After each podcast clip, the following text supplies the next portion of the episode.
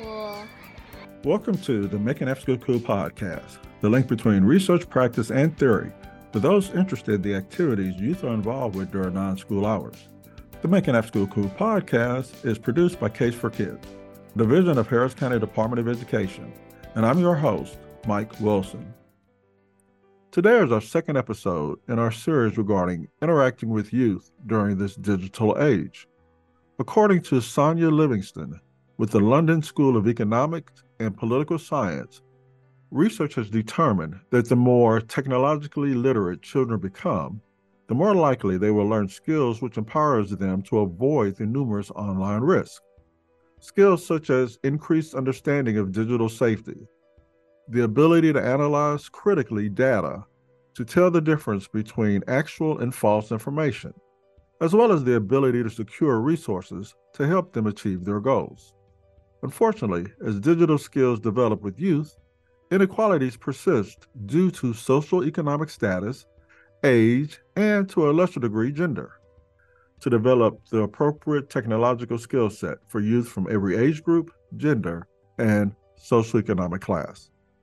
One organization facilitating workshops and providing presentations on technology safety and privacy is the White Hatter. The White Hatter provide resources to support schools, families, businesses, charities, and not for profit organizations with the goal of helping them address challenges in a digital world. They provide an array of free resources, including news updates, podcasts, blogs, articles, and guides. To speak on the work of the White Hatter is Brandon Laur. Brandon has worked with the White Hatter for over 12 years. Since that time, he has developed the White Hatter's production studio and the subsequent YouTube channel, live streams, and webinar platforms. Additionally, Brandon facilitates educational programs designed for students of all ages, parents, teachers, and business professionals on the topics of privacy, security, digital literacy, and online digital intelligence gathering. Brandon's real world experience using social media and the internet has played a major role in the growth of all internet and social media safety programs offered by the White Hatter. Brandon, welcome to the Making After School Cool podcast. I'm so excited to have you as a guest today. Tell me what motivated the creation of the White Hatter. Uh, it's a very unique name, uh, but what motivated you to start this initiative and what type of services do you offer? Yeah, so we've been in business now for uh, 30 years. Uh, in the early days, so it's a family business. It was started by my parents, actually, and now I've graduated to be the CEO of the organization. Um, so back in the early days, my father, who has a background in policing, uh, as part of a public initiative to kind of teach people about safety in general, uh, how to stay safe out in the public, using his background there. But around 2005, 2008 ish, um, with the growth of the internet and with me as a teen, I had a big interest in computers, how they work, how to break them apart, how to find vulnerabilities in them. So my father had developed these years of skills of public presentations and then i was developing all these tech skills and we realized hey there's a huge need to also teach the public about how to stay safe and private on the internet. So, uh, as a teen, I was helping my father, who was professionally presenting, provide him the technical information about computers and then he would present that in a presentation format. And then once i graduated high school and college university and all that stuff and now i'm also a full-fledged full-time presenter as well. So that's how we started what we teach. And both our unique name part of our, our, branding is when we present to students, we want to make sure we make an impact. And uh, we would wear these big, giant white hats when we present to uh, to schools. It's it's, it's a it's a symbol. It, it's a branding thing, and um, we never actually intended for our organization to be branded and trademarked as the White Hatter. Uh, it was actually the students we would present to who came up with that name because when you present to a group of students, at the end of the presentation, the end of the workshop, the majority of which likely won't remember your actual real name. There's so much information that your name is like, oh, who are you? I don't know. You're that person. But what they would always remember is the big giant white hat.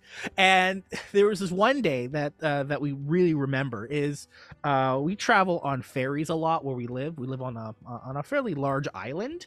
Um, so to get to most places, we have to travel by ferry.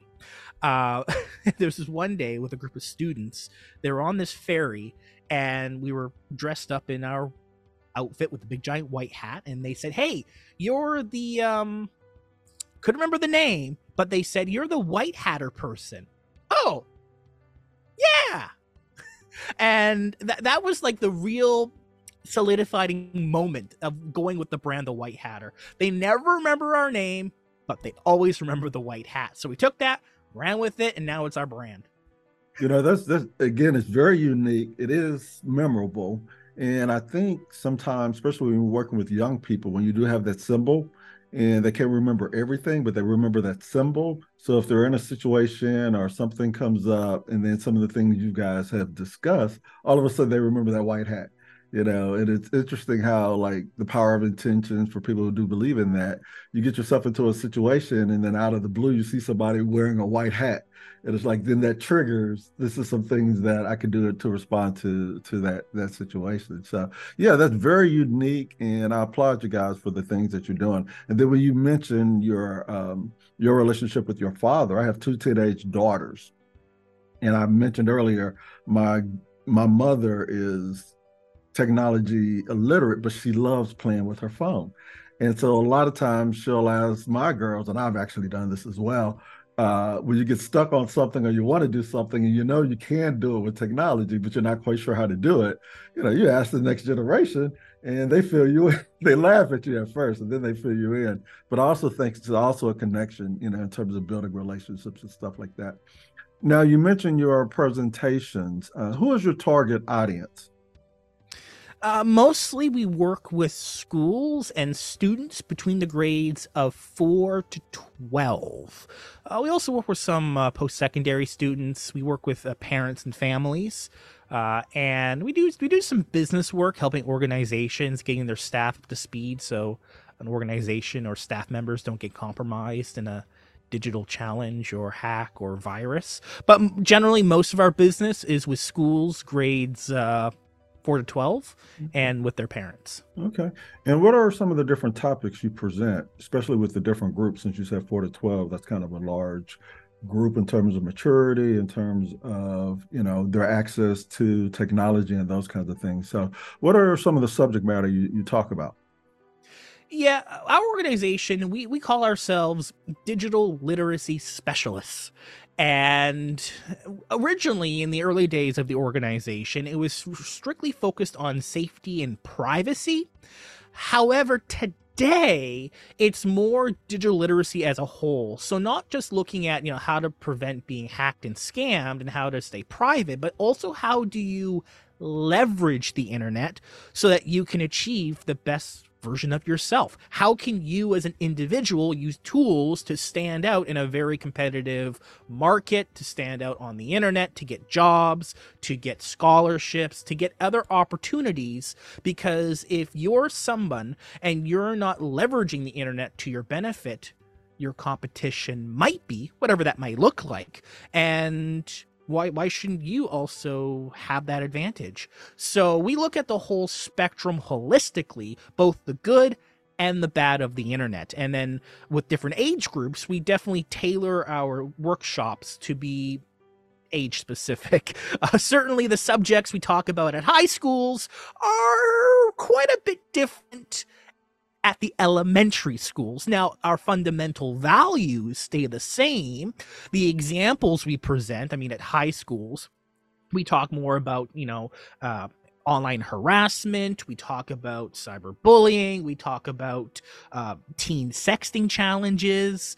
Uh, certainly, the the sexting topic doesn't come in at grade four, but we still have some fundamental values we teach. We just tailor the examples and the language uh, to fit the the age group that we are presenting to. Well, I will say your your work is very needed and extremely timely.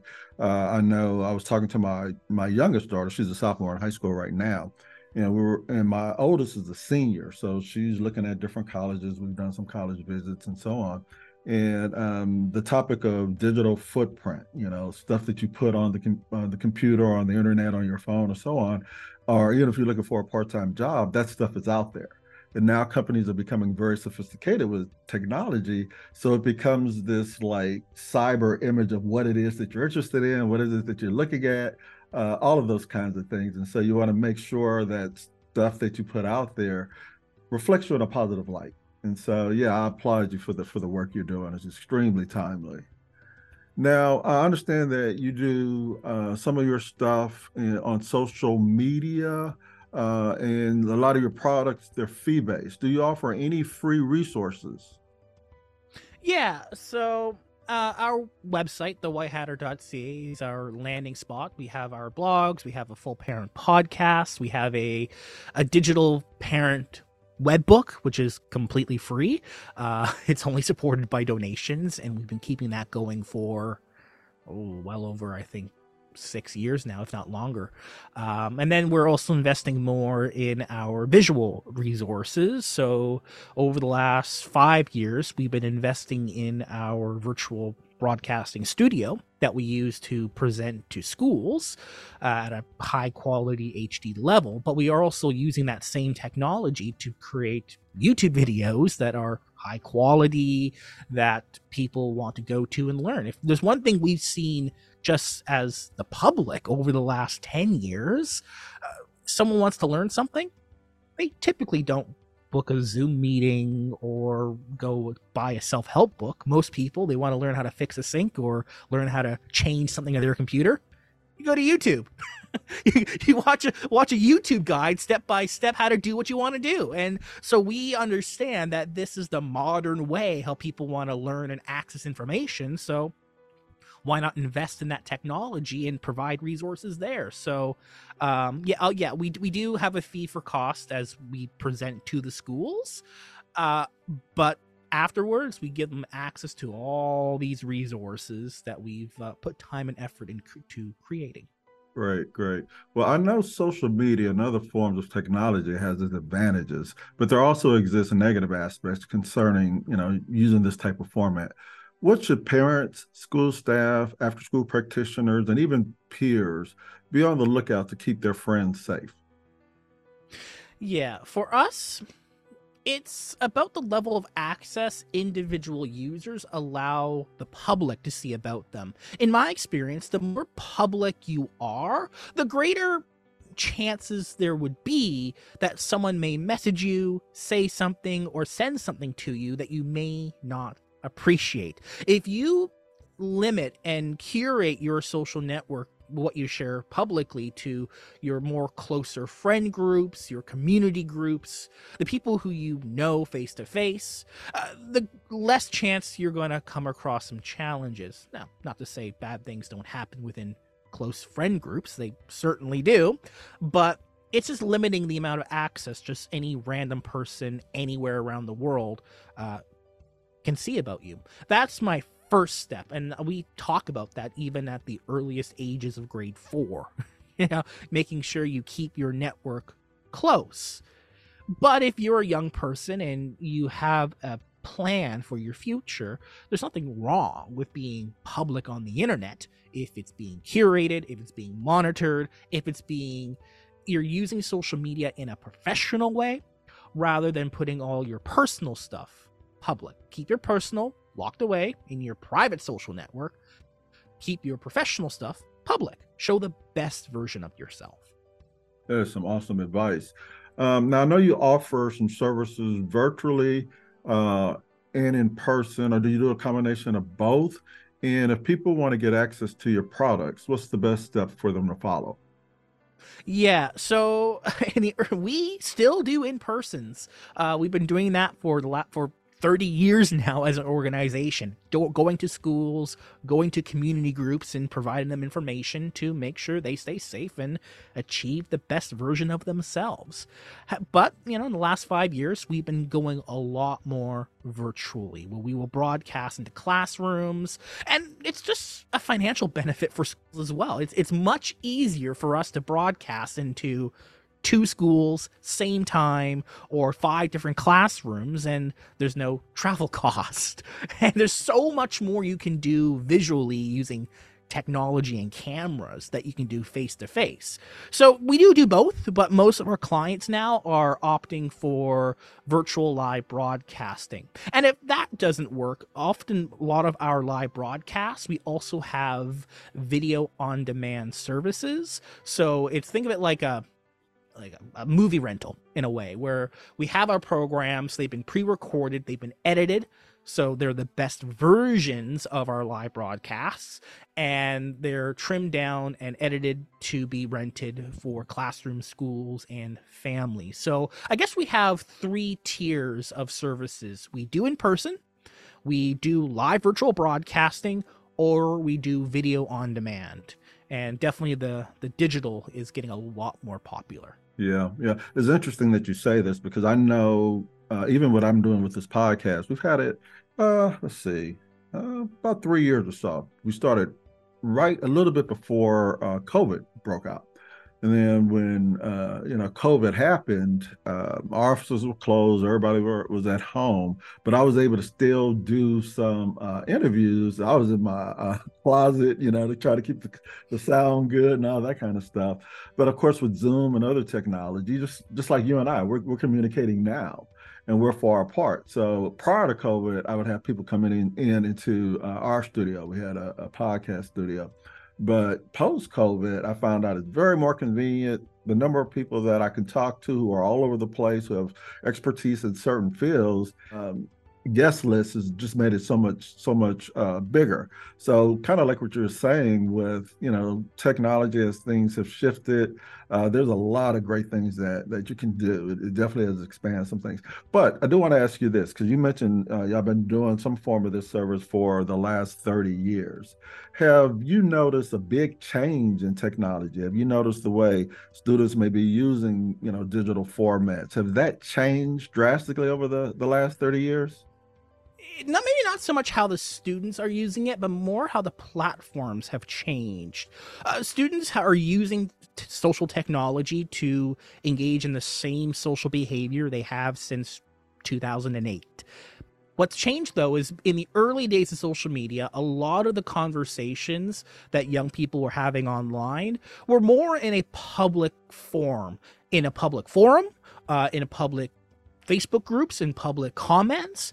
Now there's a trend where online communications are either more private, more encrypted, and more uh, direct. Where in the early days, you'd have a public Facebook group. Today, you might have a private Snapchat group which does make it harder for people on the outside to see what it is that you're talking about, which, in my opinion, is probably the better way to go. And I think a lot of students today have realized that. Why would I talk to my friends in a public place when I can just have a private Snapchat group chat where parents and other family members can't see that. And there's pros and cons to that as well because parent involvement is really important for young people's safety and privacy and online development. But at the same time, you don't want young people sharing all their personal private stuff to the millions and millions and millions of people around the world. So it's a careful, careful balancing act there uh, for families. You know, it's interesting. Also, as you said, you know, you were a teen while your dad was doing, you know, his thing, making presentations and so forth. I know for um, for me, for example, there's a generation gap between myself and my parents, but a lot of that was just the fact that society's changed a little bit, and so I had more opportunities than they did. Uh, but then when I look at my kids, the the gap is not so much generational; it's technological. You know, the way they understand things, the way they see things, it's like immediate. And so I think we're slowly starting to get uh, more educators who've big part of their life has been with with technology and so they understand it a lot better whereas your older educators who are getting closer to retirement age the technology gap is uh, is still there. So again i applaud you and uh, your father and the white hatters on what you're doing because i think it's a very very valuable resource not only for students but i'm sure for a lot of the educators and professionals who are working with this whole new digital world we, we all live in yeah, it's interesting. Um, you mentioned you in, in your paradigm shift with podcasting and due to COVID, and uh, with with us in COVID, we we've had the studio now for what five, maybe six years. So prior to COVID, we we had the studio, same quality, same technology, and it was hard to get schools and community groups to really opt in to have virtual presentations because there was there, there, there there's this mentality that oh a virtual presentation can can't be as good as an in-person presentation. And when covid happened we were very well established. So we basically we, we were we were operating at the same close to the same level in COVID as we're out of COVID because we were already prepared to do everything virtually. Now, as schools and in person presentations are now back being a thing, a lot of our clients are not switching back to in persons they're keeping the virtuals just because if you can do virtual right using sound effects, using visual effects, we have like seven cameras here, different angles. If you can make it much more appealing, then it can be far superior than in-person presentations. And and it, it, took COVID for schools and community groups to realize that, for us to prove to them that hey, no, this is something special. Um, yeah, now most of our business is all in person. I mean, I did a I did a presentation to a to a uh, to a school in Thailand prior to um, uh, the the summer, mm. and that wouldn't happen because the travel costs from North America to Thailand just be well a lot. Yeah. so we're we are reaching more schools, more families, more communities than ever before all because of technology. And so people sharing that, you know, technology is bad, bad, bad, bad, bad. Well, like any tool, it can be bad, but it can also be really good. It's how you use it that's most important above all else. And I think, you know, as long as people stress that part and not be so afraid of it, then I think it's, it's definitely an asset. Now, uh, you know, one thing that is interesting is you guys were a little bit ahead of the game the fact that you had prepared for everything, then all of a sudden COVID happened, and there is this paradigm shift that existed to where we're like, you know, there's things we could do virtually. Uh, you had your format already set up, and so that was that was really ingenious. And it, and I'm even like learning from my kids, and uh, now I look at it as they start doing things and start creating certain certain things that they're actually preparing for a world that may not fully exist right now but the fact that they're doing it the way the instruments and the vehicles and the technology that we have, they're actually learning those skills. And so, uh, the, my, my daughter, who's a senior, I tell her all the time that she's thinking about what her major is and she's not 100% sure what she wants to do. I said, just make sure you prepare yourself for something that may not exist right now. So, you know, don't stress out on, you know, being that traditional doctor, nurse, you know, those kinds of professions. Uh, the world's changing extremely rapidly. Yeah, I think AI is the one that's really pushing that. I mean, we're seeing professions being uh, being replaced, and you know, you, have you have teen, well, not teens, but young adults today at post secondary learning what almost three years into their degree and now in the last year you have chat gpt and other ai programs that's scary for them because right. the three years they've invested now it's like oh well it can all be replaced potentially. We're, yeah. we're, we're, not maybe not quite there yet to complete AI automation of everything, uh, but it's only getting more powerful every day. So being on the forefront, I think, is very important. And I think I, you know, being a being a teen in the early 2000s definitely helped because I saw a lot of industries replaced or um, I think of the beauty makeup industry, where there used to be self help books and such, but now uh, vloggers and beauty makeup artists on YouTube have completely changed the industry.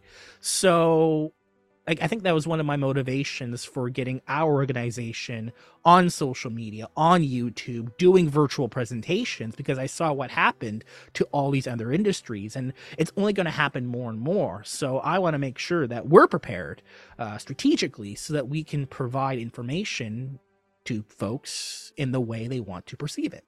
Right, right. Um, before we end this this episode, do you have any fi- uh, any final comments you'd like to share?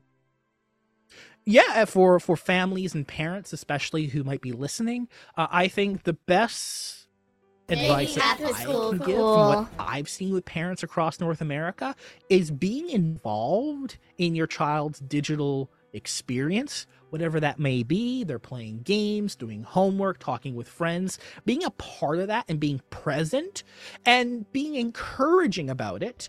Uh, in my experience, those young people because we've been doing this work now for 30 years, ever since 20, 2008. We've seen teens in 2008 who are now parents themselves today who have reflected that, hey, that their parental involvement when they were teens and their parents uh, made the difference and helped them make the better choices and leverage technology for the better. So We've seen it, we teach it for parents. Just get involved and be present and be your child's best advocate. Some excellent, excellent advice. Well, I appreciate you taking some time today, being flexible. You know, the morning has been a little unpredictable, at least on my end. So I really appreciate you uh, taking some time. And I'll probably don't be surprised if I follow up with you, you know, towards maybe the summer or um, the beginning of next school year. I mean, I like the fact that you know school's getting started, families are kind of shifting, and always getting some information that can keep you kind of on the forefront when these shifts happen. And so, like when kids are out of school, what are some things that you know parents should be on the lookout for, and so on. So, again, I, appreciate for what you're doing, and I applaud y'all for the work that you're doing.